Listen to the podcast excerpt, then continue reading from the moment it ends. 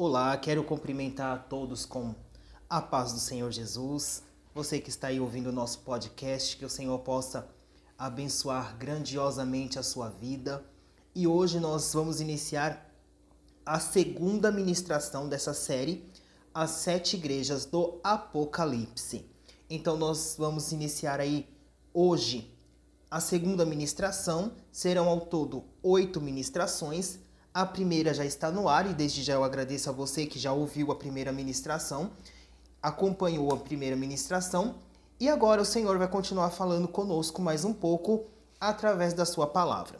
Creio que muita coisa o Senhor vai nos acrescentar conforme nós formos lendo, nós formos estudando a respeito das sete igrejas do Apocalipse.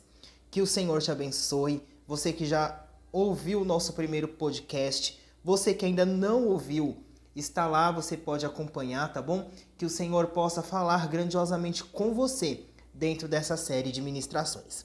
Vamos começar então a nossa primeira ministração, a nossa ministração de hoje.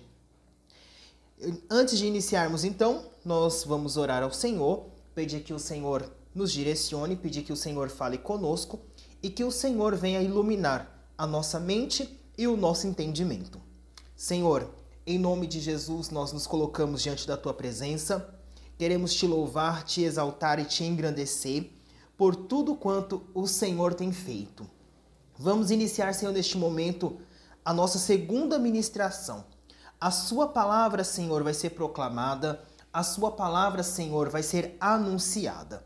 Então, em nome de Jesus, eu te peço que o Senhor venha esvaziar a minha vida, que o Senhor venha me esvaziar do meu eu e que o Senhor possa, Deus, me encher com a tua unção, com a tua autoridade, com a tua ousadia. Que cada palavra, Senhor, que for ministrada não seja minha, mas seja do Senhor. E que o Senhor possa, meu Deus, quebrar o vaso, usar o vaso como tu queres. Porque sabemos que nós não somos dignos e nem merecedores, mas é a tua graça que nos sustenta e que nos faz mais que vencedores em Cristo Jesus. Por isso, em nome de Jesus, fala conosco, envia a tua palavra e que a tua palavra vá, Senhor, e produza o resultado para o qual ela está sendo enviada. Em nome de Jesus. Amém. E a palavra hoje que nós vamos ler está então no livro de Apocalipse, capítulo de número 2, a partir do versículo 1. Então hoje nós vamos ler a respeito da igreja de Éfeso. Então em Apocalipse, capítulo de número capítulo de número 2, versículo de número 1, nós lemos o seguinte: Ao anjo da igreja em Éfeso, escreve: Estas coisas diz aquele que conserva na mão direita as sete estrelas e que anda no meio dos sete candeeiros de ouro. Conheço as tuas obras, tanto o teu labor como a tua perseverança, e que não pode suportar homens maus, e que puseste à prova os que a si mesmo se declaram apóstolos e não são, e os achastes mentiroso, mentirosos. E tens perseverança, e suportaste prova por a causa do meu nome, e não te deixaste esmorecer.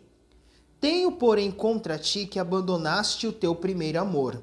Lembra-te, pois, de onde caíste, arrepende-te e volta à prática das primeiras obras e se não veio a, venho a ti, e removerei do seu lugar o teu candeeiro, caso não te arrependas.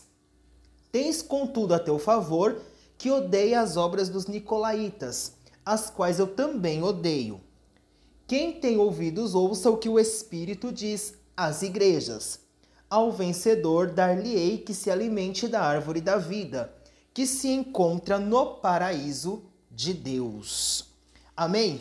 Então, esta é a primeira das sete cartas que João envia às igrejas. Então, nós lembramos na nossa ministração passada que Jesus ordenou que João escrevesse o livro de Apocalipse e enviasse às sete igrejas. Então, as, as cartas elas eram direcionadas então para essas sete igrejas. Então Jesus mandou que João escrevesse e direcionasse as cartas para Éfeso, Esmirna, Pérgamo, Tiatira, Sardes, Filadélfia e Laodiceia. Então, cada uma dessas igrejas receberam uma cópia desta carta. Dentro do contexto que nós vamos ler neste momento, é, e eu peço ao Senhor que nós venhamos, como igreja, a aprender com cada uma dessas sete igrejas, que nós não venhamos apenas ouvir, mas que nós venhamos a ouvir e praticar o que o Senhor está nos ensinando no dia de hoje. Porque com cada uma dessas igrejas, nós aprendemos uma lição. E que esta lição, ela fique para as igrejas no dia de hoje. Então, nós temos aqui dentro desse contexto que quando João escreve a carta, ele escreve para sete igrejas que estavam localizadas em cidades na Ásia Menor. Então, cada uma dessas igrejas estavam era uma das cidades que estavam na Ásia Menor. Dentro de tudo isto, nós temos teologicamente falando que cada uma dessas igrejas simboliza um tempo na história da igreja, um tempo no período da história da igreja. Então, Éfeso representaria a primeira igreja, a primeira época da igreja. Então, seriam sete épocas. Esmirna simbolizaria a segunda época da igreja. Então, teologicamente, nós temos isto dentro desse contexto. Porém, as igrejas também pode simbolizar as igrejas nos dias de hoje. Então, nós podemos, nos dias de hoje, ter igrejas como Éfeso, como nós também podemos ter crentes como Éfeso individualmente. Então, individualmente, nós temos crentes aí que esqueceram do seu primeiro amor. Crentes que abandonaram o seu primeiro amor.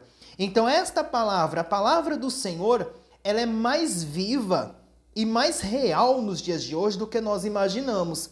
Então, não é simplesmente uma carta que foi direcionada a uma igreja que hoje já não existe mais, mas sim é uma carta que é direcionada a todos os cristãos.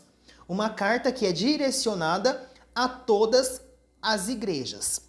Quando nós falamos da igreja de Éfeso, nós temos que lembrar que o apóstolo Paulo, ele esteve na igreja de Éfeso. O apóstolo Paulo esteve na cidade de Éfeso pregando o evangelho. Então, quando nós lemos a palavra do Senhor, lá no livro de Atos dos Apóstolos, capítulo de número 18, do versículo 18 ao versículo 26, nós lemos que Paulo esteve na cidade de Éfeso e Paulo deixou em Éfeso então Aquila e Priscila para que eles cuidassem ali da obra que estava sendo iniciada em Éfeso. Logo mais abaixo, no, no, no capítulo de número 20, dos versículos 17 ao 38, nós vemos que Paulo, então, ele se encontra com os presbíteros de Éfeso. Nesta ocasião que Paulo se encontra com os presbíteros da cidade de Éfeso, Paulo se despediu da igreja de Éfeso, dos presbíteros de Éfeso, porque Paulo sabia que ele não voltaria mais à cidade de Éfeso, ele não voltaria mais a ver os irmãos de Éfeso. Então a palavra do Senhor diz que ali houve grande choro entre os presbíteros, entre o apóstolo Paulo que estava se despedindo da igreja de Éfeso. Nós lemos também em 1 Timóteo, capítulo de número 1, versículo de número 3, que o apóstolo Paulo deixou Timóteo na igreja de Éfeso para edificar a igreja. Então Timóteo esteve ali na igreja de Éfeso para edificar a igreja. Paulo também, quando ele esteve com os presbíteros de Éfeso, em Atos dos Apóstolos, capítulo de número 20, versículo 29 e 31, Paulo alertou os presbíteros da igreja contra os falsos mestres, que se infiltrariam na igreja para ensinar e para pregar coisas que não deveriam ser ministradas dentro da igreja. ainda temos que Paulo também alerta Timóteo em 1 Timóteo 3 ao 7 a não ensinar falsas doutrinas, a não suportar falsas doutrinas. Então vemos que a igreja de Éfeso foi uma igreja muito bem instruída pelo apóstolo Paulo para não suportar falsas doutrinas, para não pregar falsas doutrinas e para pôr à prova todos aqueles que, que traziam uma doutrina que fosse diferente àquela que foi ensinada pelos apóstolos. Então foi uma igreja muito bem instruída na palavra pelo apóstolo Paulo. Temos tudo isto dentro da igreja de Éfeso.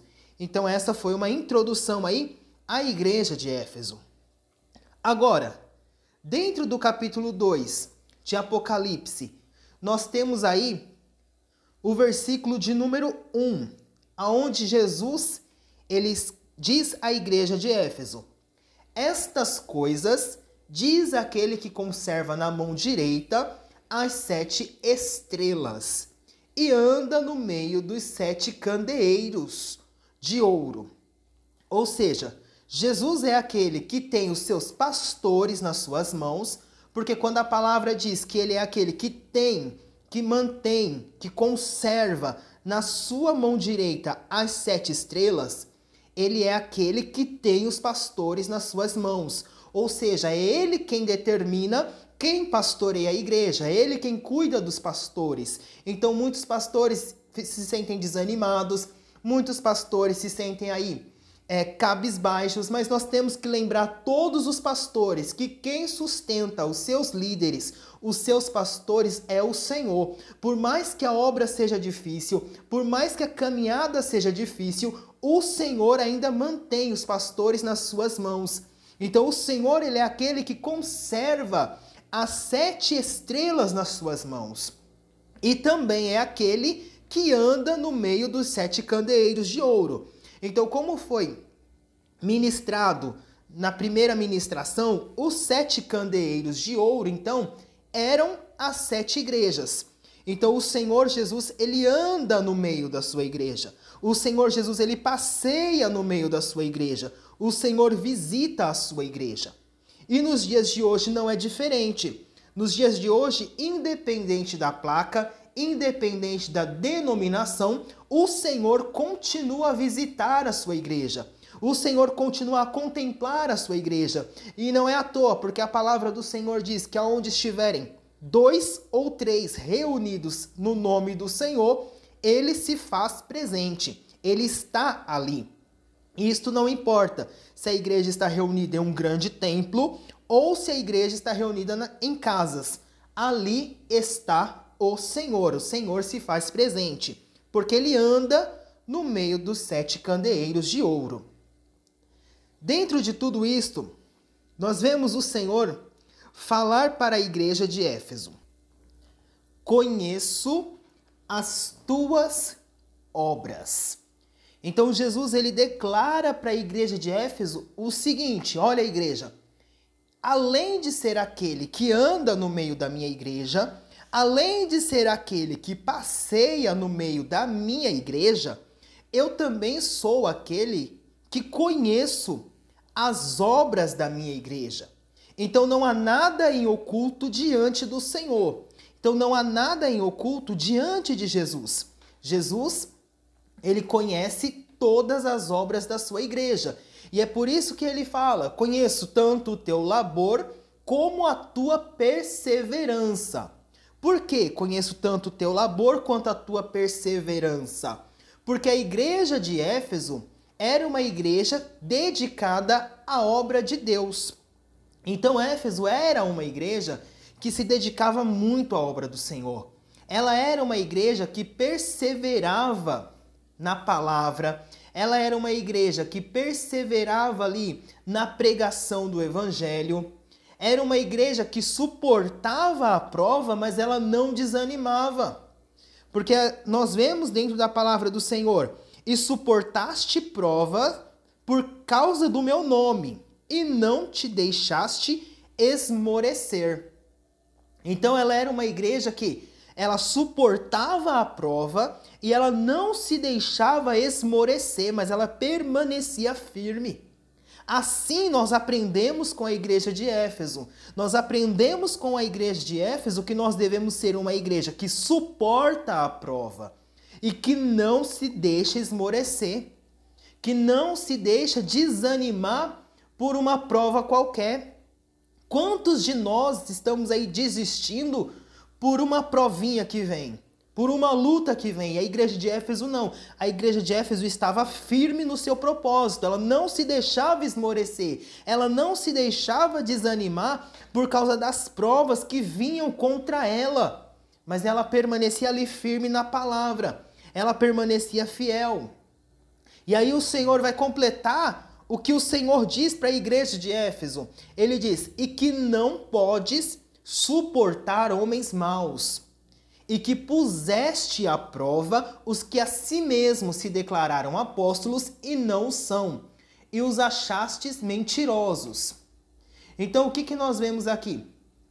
Nós vemos dentro deste contexto que a igreja de Éfeso ela foi elogiada e assim como eu já falei no início, ela foi ensinada pelo Senhor a não aceitar homens que pregassem doutrinas contrárias aos que os apóstolos tinham ensinado. Então os apóstolos, eles chegavam na igreja, eles instituíam a igreja e eles ensinavam a igreja. E aí eles aprenderam com o apóstolo Paulo. Eles tiveram uma convivência com o apóstolo Paulo, com tudo aquilo que o apóstolo Paulo ensinava. E aí, tudo que outras pessoas que se diziam apóstolos chegavam na igreja e tentavam introduzir uma outra cultura, um outro ensinamento, uma outra palavra, eles colocavam à prova. Mas espera aí, o apóstolo Paulo não ensinou isso. O apóstolo Paulo ensinou desta maneira. O apóstolo Paulo não ensinava isto. O apóstolo Paulo não concordava com isto. Então, se o apóstolo Paulo nos ensinou desta maneira e desta forma, nós não vamos aceitar o que você está ensinando, o que você está pregando. O que nós aprendemos com isto? Nós aprendemos com isto que toda a base que a nós, como igreja, devemos ter está dentro da palavra de Deus. Então, é a palavra de Deus que deve ser o referencial para as nossas igrejas. A palavra de Deus que deve ser o instrumento que nós, quanto pastores, devemos ensinar a nossa igreja, devemos ensinar as nossas igrejas, e não modinhas, ensinos que hoje estão sendo propagados por aí que não tem base bíblica. Então nós aprendemos isto com a igreja de Éfeso. E a pessoa se dizia: Eu sou apóstolo. E aí eles diziam: Vamos lá então, ver se realmente é apóstolo. E colocava então o que o apóstolo Paulo ensinava, o que o apóstolo Pedro ensinava, o que eles aprenderam ali com os apóstolos de Jesus e o que esse suposto apóstolo ensinava. E viam então que tinha divergência. Então diziam: "Não, você é um falso apóstolo". Por isso que Jesus ele elogia esta igreja e diz: "E colocaste à prova os que a si mesmos se declararam apóstolos e não são, e os achastes mentirosos. Vemos aí então esse elogio do Senhor à sua igreja. Porém, logo depois do Senhor ter elogiado a igreja, neste quesito, nós temos também que ele dá, tem uma repreensão para a igreja de Éfeso. Para a igreja de Éfeso, ele diz o seguinte: Tenho, porém, no versículo de número 4, contra ti, que abandonaste o teu primeiro amor. Então a igreja de Éfeso, ela não foi repreendida pelo Senhor por questões de erros doutrinários. Então a igreja de Éfeso não foi repreendida por Jesus porque ela pregava uma doutrina que era contrária à palavra de Deus. Não, ela foi elogiada por permanecer na palavra, por não aceitar outras pessoas que tentavam introduzir dentro da igreja doutrinas errôneas. Ela foi elogiada por isso, mas ela foi repreendida pelo Senhor. Por quê? Porque ela não estava mais no seu primeiro amor, ela não tinha mais amor. Este amor que nós podemos colocar entre o noivo e a noiva. Ou seja, nós como igreja, nós somos a noiva do Cordeiro. Nós somos a noiva de Jesus. Então, no primeiro passo, nós podemos ter aqui dois exemplos de falta de amor que poderia ter dentro da igreja de Éfeso. Este é o primeiro. Não tinha mais amor pelo noivo. Não tinha mais amor por Jesus. Aquilo se tornou apenas uma religiosidade. Então eles estavam ali apenas por religiosidade, já não mais por amar ao Senhor. E muitos de nós, nós vamos para a igreja, nós pregamos, nós cantamos, nós falamos por religiosidade, mas não por amar ao Senhor. E aí o Senhor vem e nos repreende, falta o amor. Cadê o teu amor? Cadê o teu amor por Jesus? Cadê o teu amor pelo Senhor? Você faz apenas para cumprir dogmas religiosos, você não faz porque você ama. E o segundo é o amor para com o próximo. Então, muitas das vezes, nós podemos colocar que já não temos mais amor pelo próximo. Esquecemos que Jesus ele falou que o primeiro mandamento é amar a Deus acima de todas as coisas e o segundo é o nosso próximo como a nós mesmos. Então nós já não amamos mais o nosso semelhante. Nós já não amamos mais o nosso próximo. Então aí está também a falta de amor. Será que nós, quanto igreja, nós temos amado o nosso semelhante? Será que nós, quanto igreja, nós temos amado o nosso próximo? Ajudado o nosso próximo? Isto entra dentro da falta do primeiro amor. E aí nós temos que o Senhor Jesus, ele chega para a igreja de Éfeso e ele diz para esta igreja: Arrepende-te, pois, de arrepende-te, pois, de onde caíste, e volta à prática das primeiras obras. Então a igreja de Éfeso, ela precisava o quê? Ela precisava fazer uma retrospectiva da sua vida, da sua caminhada cristã e lembrar da onde ela perdeu o seu primeiro amor, tanto para com o, o Senhor quanto para com o próximo. Então a igreja de Éfeso ela precisava fazer uma retrospectiva. Peraí, aonde foi que a religiosidade começou a fazer parte da minha vida, a ponto de eu não amar mais ao Senhor e nem ao meu próximo? Aonde foi que a questão de ser um religioso entrou na minha vida a ponto de eu começar a excluir pessoas? Que ponto a religiosidade entrou na minha vida? Que eu já deixei de lado a comunhão com o próximo. Isso são coisas que nós, como cristãos, precisamos nos arrepender. É isto que nós precisamos, como igreja, pedir, Senhor, que nós venhamos a nos arrepender. Nos ajuda a voltar à prática da, da, das primeiras obras, ao primeiro amor, tanto para contigo quanto para com o próximo. Após haver um verdadeiro arrependimento, meu querido, a igreja volta automaticamente à prática das primeiras obras. Quando nós nos arrependemos mesmo, de coração, pedimos perdão ao Senhor de coração, a igreja volta, não adianta. A igreja volta a praticar o seu primeiro amor. Mas aí, ainda dentro da repreensão do Senhor, para a igreja de Éfeso, nós lemos aqui no capítulo de número 5 ainda, que o Senhor ele diz para a igreja de Éfeso que se ela não se arrependesse, ele diz: "Se não, venho a ti e moverei do seu lugar o teu candeeiro, caso não te arrependas." Ou seja, o Senhor está falando: se você, como igreja, não se arrepender não voltar à prática das primeiras obras, vocês não vão mais existir. Eu vou desfazer esta igreja. Eu vou mover o meu o candeeiro deste lugar. E isso seria caso a igreja não se arrependesse. Por isso o Senhor está dizendo: Caso você não se arrependa, eu virei e moverei, retirarei o candeeiro, a igreja, do seu lugar. E hoje, quando nós vemos Éfeso, Éfeso já não existe mais, nem como igreja e nem como cidade. Foi destruída a cidade de Éfeso e já não existe mais a igreja de Éfeso. Então nós vemos que o Senhor realmente cumpriu a sua palavra e removeu o seu candeeiro do seu lugar.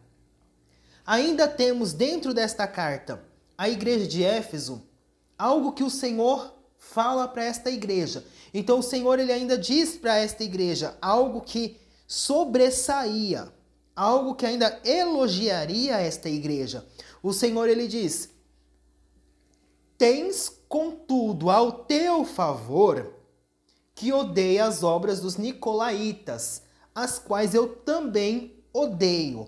Então esse é o versículo de número 6.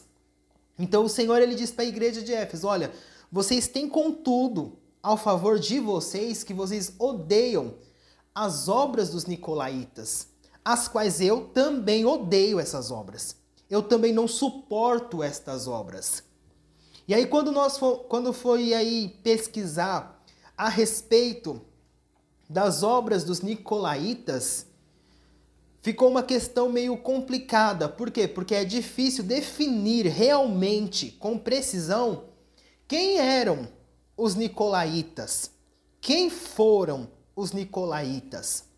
Mas dentro do ramo teológico, nós temos aí então três linhas de pensamentos a respeito de quem eram ou do que seriam essas obras dos nicolaítas.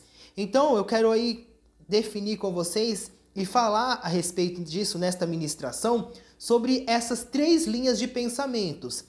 A primeira está aí sustentada em Atos dos Apóstolos, capítulo de número 6, versículo de número 5, aonde diz que os nicolaítas seriam seguidores de Nicolau.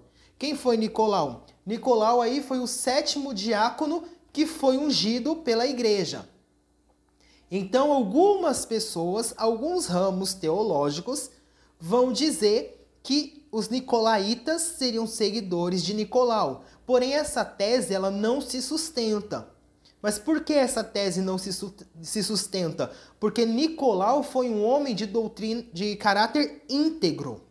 Nicolau foi um homem que ele não desonrou a fé cristã. Nicolau ele foi escolhido justamente por causa disso, por ser um bom seguidor de Cristo, um bom, um bom discípulo. Então esta tese ela não se sustenta diante disto. Temos aí hoje uma segunda tese que diz que os nicolaítas seriam uma seita que fariam parte aí do sistema gnóstico, né? Então temos aí também essa segunda tese. E temos ainda uma terceira tese, que essa aí é a mais provável, dizendo então que os nicolaítas seriam aí pessoas que vivem dentro da igreja, mas que vivem com, de concordância com o pecado. Então são aquelas pessoas que vivem na igreja, que estão na igreja, mas que estão em conformidade e em concordância com o pecado. E quando nós falamos isso, são pessoas que adoram ídolos. São pessoas que sacrificam aos ídolos. São pessoas que participam de festas pagãs, na qual no livro de Apocalipse, nós sabemos, eram festas de dedicação aos deuses pagãos. Então, ao mesmo tempo que estavam na igreja, que diziam servir ao Senhor, também estavam nessas festas dedicadas a deuses pagãos. Também iam até essas festas. E dentro do livro de Apocalipse, nós sabemos que o contexto era esse. Nós sabemos que dentro do livro de Apocalipse e em outros livros também, nós temos aí pessoas que praticavam até mesmo orgias sexuais e aceitavam os falsos mestres e os falsos apóstolos. Nós sabemos de tudo isso. Que tinha isso nas religiões pagãs. E eram pessoas que iam para a igreja, mas viviam em conformidade também com o mundo. Essa é a terceira tese, a mais aceita e a mais provável também. Então, estas seriam as obras dos nicolaítas. E quantas obras dos nicolaítas estão hoje dentro das nossas igrejas? Nós pregamos, nós cantamos, mas nós também aceitamos a adoração aos ídolos. Nós também aceitamos participar da mesa de demônios. O que a palavra do Senhor, principalmente o apóstolo Paulo, vem repreender. E para finalizar, então, esta ministração, esta segunda ministração a respeito das sete igrejas do Apocalipse, nós vamos ver então no versículo de número 7 que o Senhor ele diz à sua igreja: Quem tem ouvidos, ouça o que o Espírito diz às igrejas. Então Jesus Cristo ele faz o quê? Jesus Cristo ele convida as pessoas. Jesus Cristo ele nos convida a ouvir a palavra de Deus.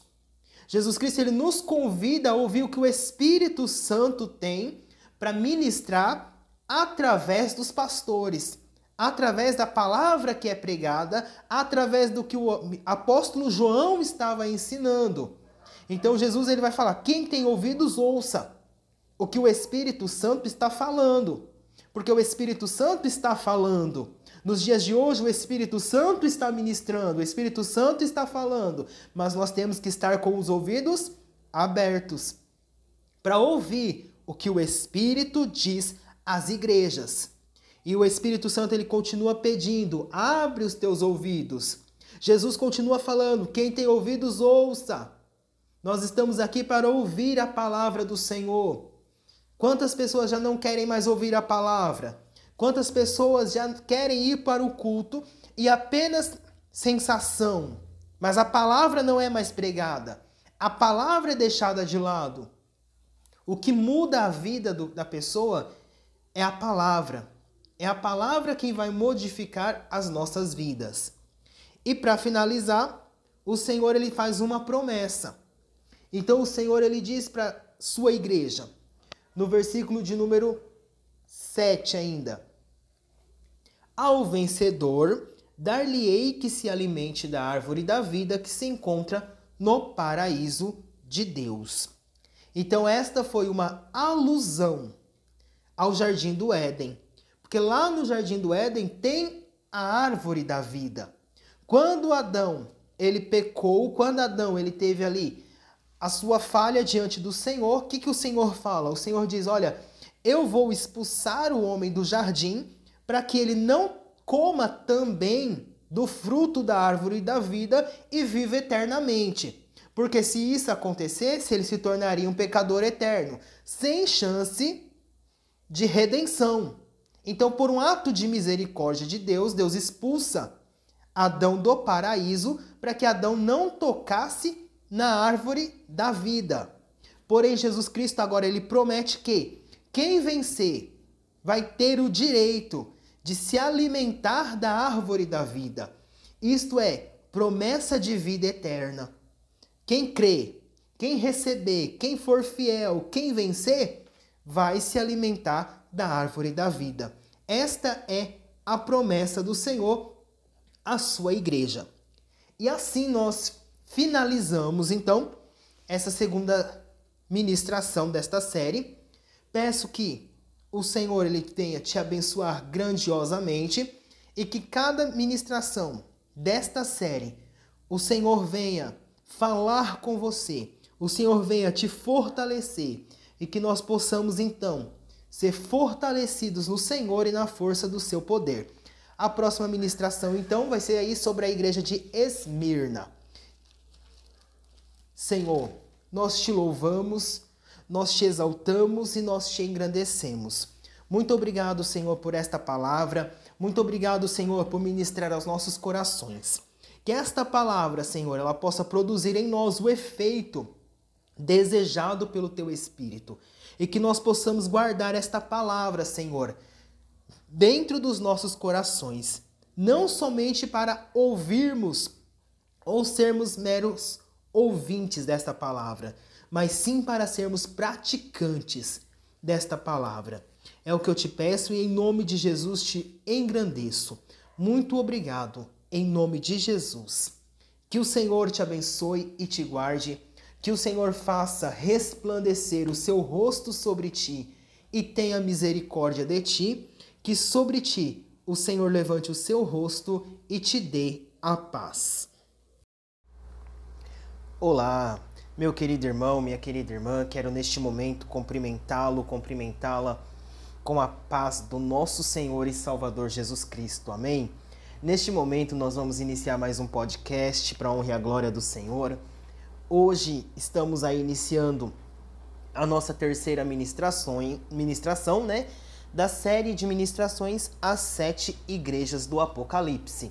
Então aí para nós recapitularmos, nós tivemos aí a nossa primeira ministração, onde foi uma introdução às cartas às sete igrejas, e tivemos também aí a nossa carta à igreja de Éfeso. Então nós já falamos um pouquinho aí sobre a igreja de Éfeso. E você que não ouviu ainda as nossas duas últimas ministrações, vá lá, aproveite, ouça, se alimenta, se alimente da palavra, Deixa que Deus fale contigo, seja renovado pela palavra de Deus. Que esta palavra venha sobre a sua vida e renove a sua vida e te traga força, te traga ânimo e te traga esperança para estes dias em que nós estamos vivendo. E hoje nós vamos entrar então na carta à igreja de Esmirna.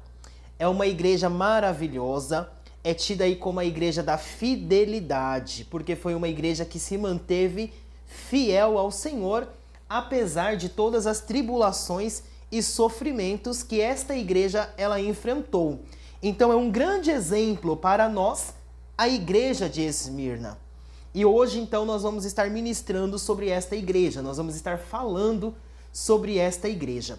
Então aí aonde você estiver, se você puder abrir, abrir a sua Bíblia, se você não puder também, ouça aí a ministração, mas eu quero ler com você o que a palavra do Senhor nos diz então no livro do Apocalipse, capítulo 2, versículo 8 até o versículo 11.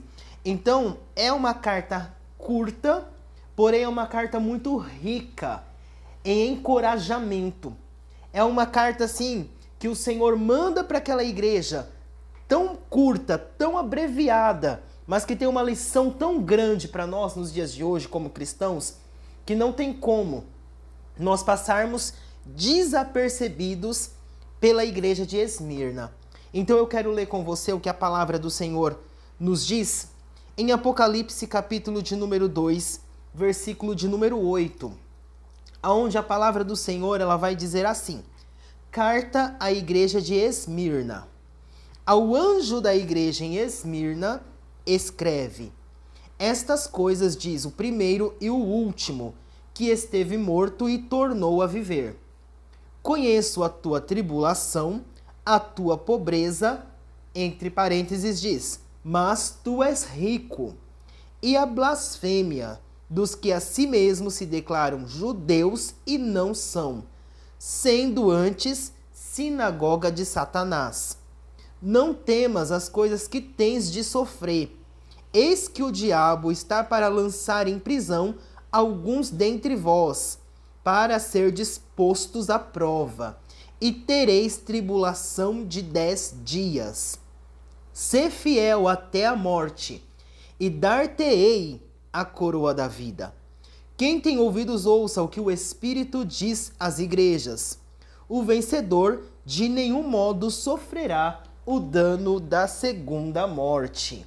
Amém? Então nós temos aí esta carta maravilhosa, a igreja de Esmirna, que é uma carta fantástica, é uma igreja fantástica. E assim como eu me admiro eu, por esta igreja, eu creio que você também vai se admirar por esta igreja. Então nós vamos iniciar esta ministração trazendo aí alguns dados sobre a cidade de Esmirna. A cidade de Esmirna hoje ela é conhecida como Izmir e é a terceira maior cidade da Turquia. Então hoje esta cidade ela ainda existe e está na Turquia, sendo ali considerada a segunda maior, a terceira, desculpa, maior cidade da Turquia. E uma coisa muito interessante que nós temos a respeito da cidade de Esmirna é que ela é conhecida como a cidade que morreu e tornou a viver.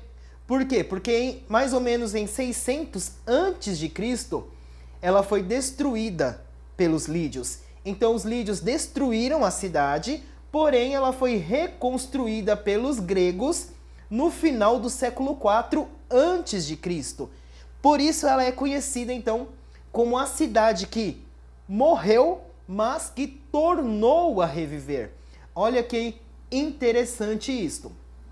Dentro aí também da cidade de Esmirna, nós temos aí que foram descobertos dois templos de adoração a deuses pagãos. Então em Esmirna, nós temos aí o templo de adoração a Poseidon. Poseidon aí, para quem não conhece, mas eu creio que a maioria das pessoas conhecem, é o deus grego do mar. Então era o deus que, segundo a mitologia grega, cuidava ali dos mares, era o senhor dos mares. E temos também o templo de adoração a Deméter, que é uma deusa grega da ceifa e da terra. Então esses dois templos foram encontrados ali na cidade de Esmirna. Bom, quando nós falamos do nome Esmirna, esse nome aí, ele vem da palavra mirra. Então a origem de Esmirna vem de mirra, que é um perfume que é feito aí de uma planta. E como que é feito então este perfume? Você pode perguntar, pastor, como que se faz este perfume? Para fazer este perfume, então, era necessário um processo de esmagamento da planta. A planta era, ela era completamente esmagada. E conforme ela era esmagada, este perfume ele saía desta planta. Então nós já aprendemos aí com esta lição por que, que a igreja de Esmirna era uma igreja considerada, então, por mim, praticamente, como uma igreja cheirosa. Por quê? Porque ela era uma igreja sofredora, ela era uma igreja que era aí esmagada, mas ela exalava o bom perfume de Cristo. Então, Esmirna vem aí da raiz, gre... da raiz de mirra. E aí, quando nós falamos de mirra, desse esmagamento, desse óleo, nós vamos ler aqui o que a palavra do Senhor nos diz no Evangelho de João, capítulo de número 19, versículo 39. Nós vamos ler lá no, no Evangelho de João 19, 39 o seguinte: E foi também Nicodemos, aquele que anteriormente se dirigia a Jesus de noite, levando quase 100 arretéis de um composto de mirra e aloés. Então a mirra, ela também servia para embalsamar os mortos. Então nós vemos ali que todo o contexto na cidade de Mirra, de Mirra não, desculpa, de Esmirna, ela girava em torno aí da morte. Desde a cidade ser conhecida como a cidade que morreu e tornou a viver, até a, igre a cidade ser também ter este nome de uma planta que servia ali para embalsamar os mortos. Então Jesus, ele foi ali embalsamado, mas Nicodemos, que era discípulo de Jesus, que anteriormente nós lembramos que Nicodemos foi aquele que foi de madrugada encontrar-se com Jesus e se tornou discípulo de Jesus em secreto, ele vai e compra ali e leva ali mirra e aloés para ungir e para embalsamar o corpo do Senhor. Então a mirra ela servia também para isto, para embalsamar os mortos. E os crentes então da cidade de Esmirna, eles eram perseguidos pelo Império Romano. Então o Império Romano ele vinha, ele perseguia os crentes daquela cidade. E além do Império Romano perseguir os crentes daquela cidade, os judeus também perseguiam os cristãos de Esmirna. Mas aí, como nós já ministramos, como nós já falamos aqui, neste contexto todo, eles ainda exalavam o bom perfume de Cristo por onde eles passavam. E assim tem que ser a igreja do Senhor. Nós temos que ser assim. Quanto mais nós passamos pela prova, quanto mais nós passamos pela luta, quanto mais nós passamos pelas dificuldades, mais o nosso perfume ele tem que brilhar. Brilhar não, exalar. Mas o nosso perfume tem que ser sentido pelas pessoas. Então nós precisamos cultivar isto, aprender isto com a igreja de Esmirna. A prova, ela vem para quê? Ela vem para que através das nossas vidas o bom perfume do Senhor exale através de nós. Que perfume tem sido exalado hoje através das nossas igrejas? Que perfume tem sido exalado hoje através das nossas vidas? Será que tem sido um bom perfume? Ou será que tem sido um perfume que o ímpio olha e o ímpio não quer nem sentir o cheiro? Então, que nós possamos fazer esta reflexão, que nós possamos meditar nisto.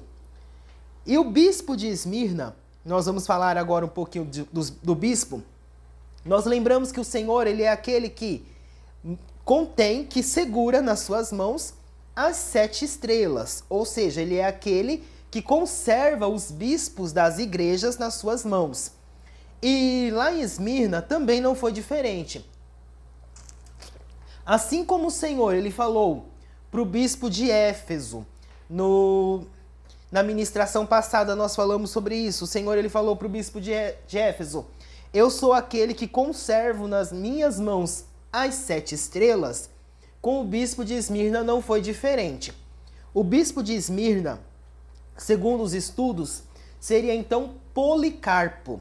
Policarpo ele era então o bispo de Esmirna. O bispo de Esmirna aí para algumas igrejas, né, que não tem aí o cargo de bispo, era então o pastor da igreja. Era aquele que era responsável pela igreja. Então ele cuidava ali da igreja de Esmirna. E aproximadamente no ano 156 depois de Cristo, aonde o bispo aí Policarpo, ele já tinha mais ou menos uma idade entre 86 e 95 anos de idade, ele foi preso. Então eles prenderam o bispo de Esmirna. E quando eles prenderam Policarpo, que era o bispo de Esmirna, eles falaram para Policarpo: olha, para que você viva, para que você mantenha aí a sua vida, é necessário que você negue a Jesus Cristo é necessário que você negue o seu Deus, abandone a sua fé. Se você fizer isto, então nós iremos o quê? Nós iremos te libertar, nós iremos te liberar e você vai sair daqui e vai viver a sua vida normal, mas negue a Cristo. E aí nós temos então uma frase maravilhosa, onde Policarpo, ele vai dizer assim: Por 63 anos eu sirvo ao meu Senhor, e ele nunca me desapontou como poderia negá-lo agora? Olha que frase tremenda. Então Policarpo ele vai falar, olha, por por 63 anos eu sirvo ao meu Senhor. Então, como eu vou negá-lo neste momento? Como eu vou negar Jesus neste momento? Depois de tudo que Jesus já fez na minha vida, eu não vou negar Jesus. E hoje aí nós temos pessoas que negam Jesus por pouco, que abandonam Jesus por pouco. Quantas das vezes nós negamos Jesus aí por um relacionamento? Quantas das vezes nós negamos Jesus por estar passando aí por um problema no trabalho? Ah, não quero mais saber de Jesus, eu vou abandonar Jesus. Quantas das vezes nós abandonamos Jesus para seguir outros ventos, outras doutrinas, outras religiões? Quantas das vezes nós abandonamos o Senhor? E aí nós aprendemos com Policarpo que ele foi fiel até a morte. E depois de ser fiel a, ali até a morte, ele recebeu a coroa da vida. E como ele foi morto? Ele foi queimado vivo, mas ele não negou o evangelho, ele não negou Jesus Cristo. Isso é maravilhoso. Ele se manteve fiel e com certeza ele recebeu a coroa da vida. E aí nós iniciamos então esta carta com Jesus dizendo o seguinte: Ao anjo da igreja em Esmirna, escreve. Então João, Jesus fala para João: Você para Esmirna, João, você vai escrever o seguinte: Estas coisas diz o primeiro e o último, o que esteve morto e tornou a viver. Então, Jesus ele vai reforçar aquilo que ele já tinha dito em Apocalipse, capítulo de número 1, versículo 17. Ele é o Senhor supremo de todas as coisas. Ele é o Senhor de tudo que existe. Então ele vai dizer para a igreja de Esmirna: Olha, eu sou o Senhor de todas as coisas. Eu sou o primeiro e eu sou o último. Eu sou o Todo-Poderoso. Eu sou aquele que mantém os pastores nas minhas mãos. Eu sou aquele que visita a minha igreja. Eu sou aquele que faz milagres. Eu sou aquele que abre porta. Eu sou aquele que fecha a porta. Eu sou aquele que mata. Eu sou aquele que ressuscita. Eu sou o primeiro e o último. Então ele vem dizer para a sua igreja: Eu sou o primeiro e o último. Eu sou o Todo-Poderoso. E ele mantém isto. Ele continua dizendo isto. E aí ele também vai dizer para a sua igreja que ele foi aquele que esteve morto e reviveu. Ou seja, ele venceu a morte. Ele foi aquele que tem o poder, que teve o poder de descer ao inferno, ressuscitou e está vivo pelos séculos dos séculos. Então ele venceu a morte. E quando ele fala para sua igreja: "Estive morto, mas tornei a viver", é como se ele estivesse também dizendo para sua igreja: "Não tenha medo da morte". Porque assim como eu venci a morte, você também vai vencer. Porque assim como eu passei pela morte, eu venci a morte, eu hoje sou o Todo-Poderoso, tenho a chave da morte do inferno na minha mão, você vai vencer a morte também. Então é como se o Senhor estivesse falando isto para a sua igreja. E nós tomamos isto para nós também. E aí no versículo de número 9, o Senhor ele diz para a sua igreja: Conheço a tua tribulação, a tua pobreza. E aí abre-se um parêntese aí que diz: Mas tu és rico, fecha parêntese. E a blasfêmias do que a si mesmo se declaram judeus e não são, sendo antes sinagoga de Satanás. Então o que o Senhor ele vem dizendo para a igreja primeiramente, ele diz para a igreja, olha, eu conheço a tua tribulação. Então, tribulação nesse contexto, ela seria o quê? Pressão. Ela tem o significado de pressão, que é uma pressão que vem de fora. Não é uma pressão que vem de dentro da igreja, mas é uma pressão que vem de fora para dentro. Então ela era pressionada tanto pelo Império Romano quanto pelos judeus. Então ela sofria essa perseguição do Império Romano para negar a Cristo, para abandonar o evangelho. Então ela sustentava firme a sua fé em Cristo. Ela sustentava firme a sua confiança. Por isso que nós temos aí a palavra também do Senhor, que diz em Marcos capítulo 1, versículo 41, olha só. E Jesus, movido de íntima compaixão, estendeu-lhe a mão e tocou, e disse: Quero ser limpo. Dentro desse contexto, nós vamos abrir então um parêntese que o Senhor, quando ele olhou para aquele homem leproso, que chegou-se diante de Jesus, prostou-se, o adorou e disse: Senhor, se tu quiseres, faz com que eu fique limpo. Jesus ele se moveu de uma compaixão tão grande que ele olhou para aquele homem e disse: Quero ser limpo. Jesus ele foi movido por uma compaixão. Então ele teve compaixão daquele homem. E dentro deste texto, nós vemos que Jesus ele tem compaixão da sua igreja. Jesus ele sente uma íntima compaixão da sua igreja. Porém, esta compaixão que Jesus ele sente pela sua igreja neste caso, ele não livrou a sua igreja de passar pelo que ela tinha de passar. Ele tinha sim compaixão da sua igreja, como ele tem compaixão da sua igreja. Porém, isto não fez com que ele livrasse a igreja de Esmirna das provas que ela haveria de enfrentar por amor ao seu nome.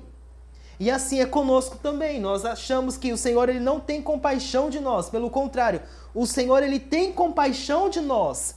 Porém existem provas nas nossas vidas que nós vamos ter que enfrentar, que nós vamos ter que passar. E o Senhor muitas das vezes não vai nos livrar desta prova. só porque nós queremos que ele nos livre, só porque nós queremos que ele faça. Muitas das vezes é uma enfermidade, que o Senhor nos permite passar por este momento de enfermidade, e isto não significa que o Senhor vá curar todas as enfermidades. Muitas das vezes é um momento de desemprego, onde nós passamos um período desempregado. O Senhor ele pode abrir a porta, ele pode abrir a porta, mas existem momentos que o Senhor quer com que nós aprendamos a depender dele. E neste momento ele provê tudo o que nós necessitamos. Então existem provas que nós vamos passar que o Senhor não vai nos livrar da prova. Como Deus poderia ter livrado Sadraque, Mesaque e Abednego da fornalha. Porém o Senhor não o livrou da fornalha, mas esteve dentro da fornalha com eles. Aí é diferente. E essa compaixão que Jesus sentia da igreja de Esmirna não fez com que o Senhor a livrasse do que ela haveria de passar. Dentro deste contexto ainda, nós vemos que o Senhor também diz para ela: Olha, eu conheço a tua pobreza. Ou seja, Esmirna era uma igreja pobre. Esmirna era uma igreja que materialmente ela era discriminada. Mas por que ela era discriminada? Não é porque os irmãos de Esmirna não trabalhavam. Pelo contrário, eles trabalhavam sim. Porém, o Império Romano vinha e confiscava os bens dos cristãos. Então eles tinham sim bens materiais, porém quando o Império Romano vinha, ele confiscava esses bens. Então os irmãos de Esmirna, eles perdiam os bens que eles tinham. Por isso que Jesus ele vai olhar para a igreja de Esmirna e vai falar para esta igreja: "Olha, eu conheço a tua tribulação e a tua pobreza. Eu sei que vocês são uma igreja pobre. Eu sei que vocês são uma igreja onde o Império Romano vem e leva tudo o que vocês têm. Porém, tu és rica. Tu és rica não do bem material, mas do bem espiritual.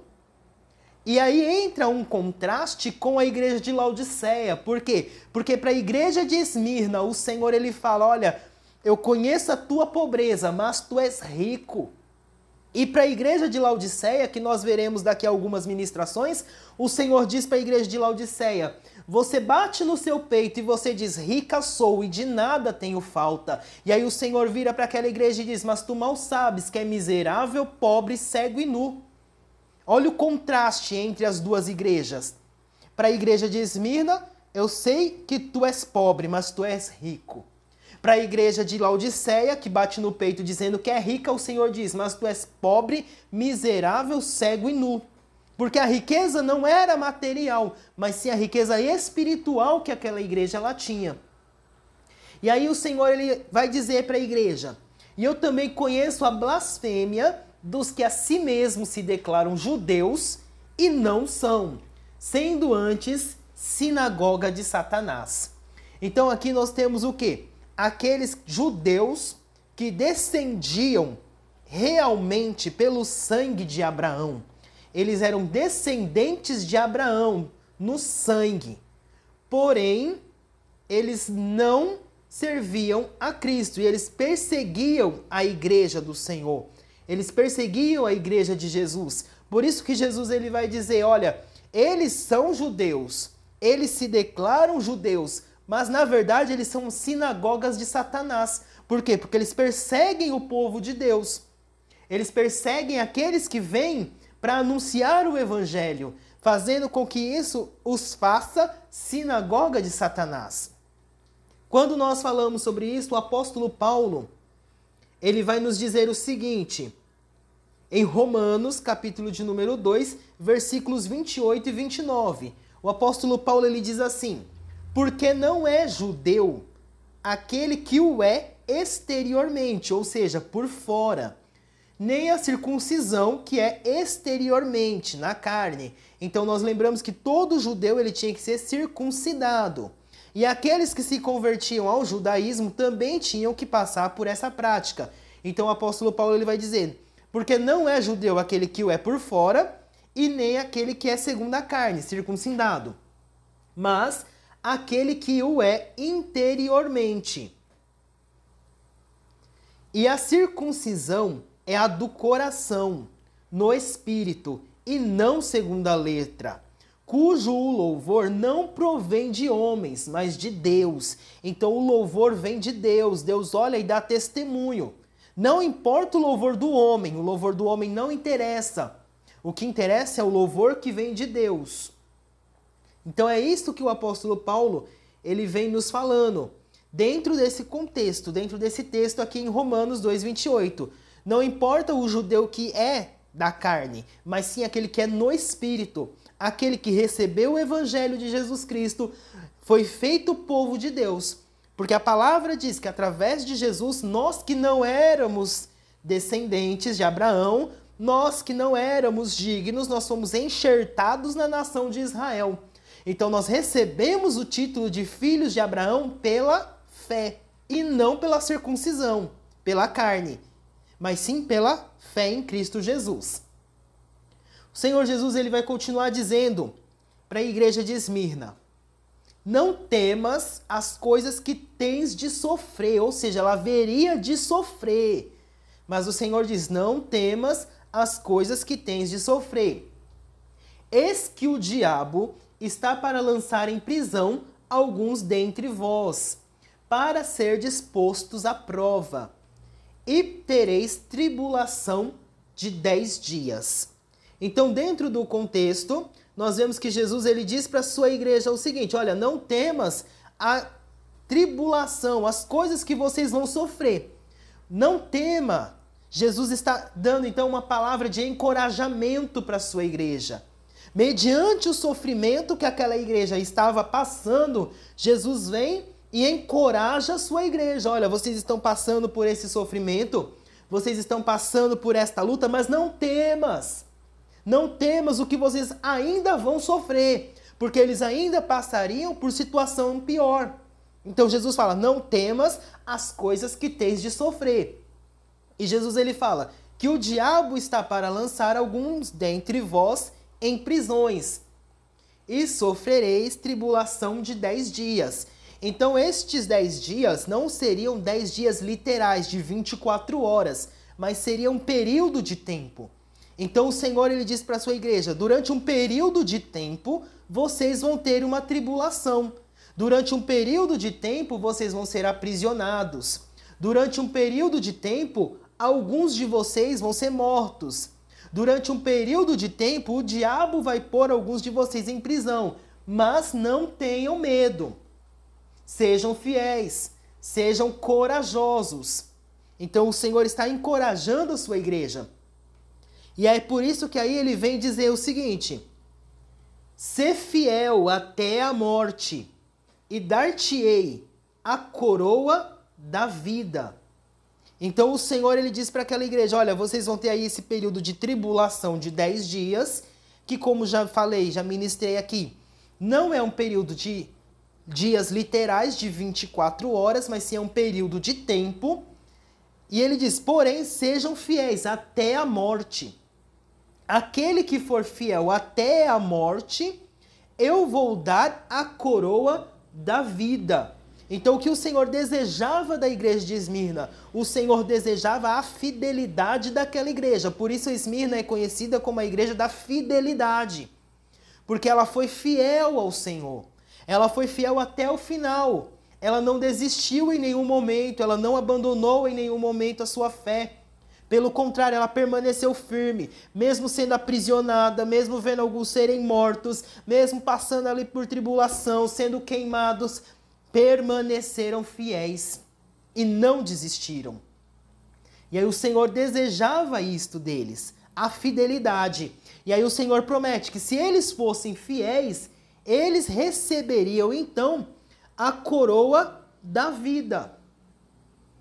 Eles receberiam a vida eterna. Por isso que o Senhor ele diz: "O vencedor de modo algum sofrerá o dano da segunda morte". Qual, o que seria esta segunda morte? No livro de Apocalipse, capítulo de número 20, versículo de número 14, nós lemos o seguinte: Então a morte e o inferno foram lançados para dentro do lago de fogo. Esta é a segunda morte, o lago de fogo. Então o que o Senhor Jesus ele está dizendo para a igreja, que a igreja ela receberia o galardão e ela teria a vida eterna. Quando fala vida eterna, não é a vida material, porque a vida material, sim, ela se findaria ali, ela acabaria ali, mas ela terá vida eterna, ou seja, quando o Senhor vier, quando o Senhor ressuscitar os mortos, quando o Senhor arrebatar a sua igreja, os fiéis vão ressuscitar. A palavra do Senhor diz que aqueles que morreram em Cristo ressuscitarão primeiro, depois os que estiverem vivos serão arrebatados e seremos todos transformados. Só que o que acontece? O Senhor ele promete então que o fiel ele não vai experimentar o dano da segunda morte. A segunda morte é o que? É o inferno. É o lago de fogo e enxofre. Aonde serão lançados então todos aqueles que não foram fiéis, todos aqueles que não permaneceram íntegros ao Senhor.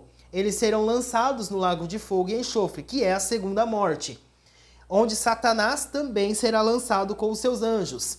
E a palavra do Senhor diz que esta então é a segunda morte. E nós, quanto igreja, se permanecermos fiéis, não enfrentaremos o dano da segunda morte.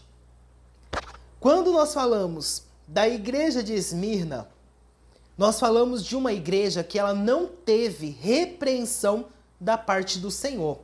Então a igreja de Éfeso, que foi a primeira igreja que nós ministramos aí na última ministração, ela teve uma repreensão do Senhor. O Senhor falou para a igreja de Éfeso: "Entretanto, eu tenho contra ti que para a igreja de Esmirna não teve uma repreensão.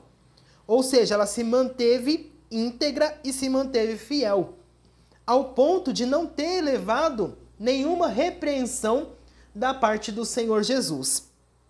E aí, quando nós falamos então dela não ter uma repreensão, por quê? Porque ela era a igreja que passava por tribulação, ela era uma igreja que passava por provas. E aí, quando nós temos uma igreja que passa por tribulação, uma igreja que passa por provas, nós temos uma igreja de verdadeiros crentes.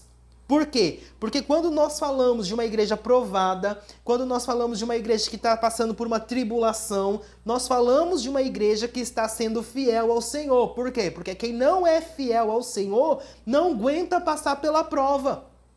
Quem não é fiel ao Senhor não aguenta passar pela tribulação.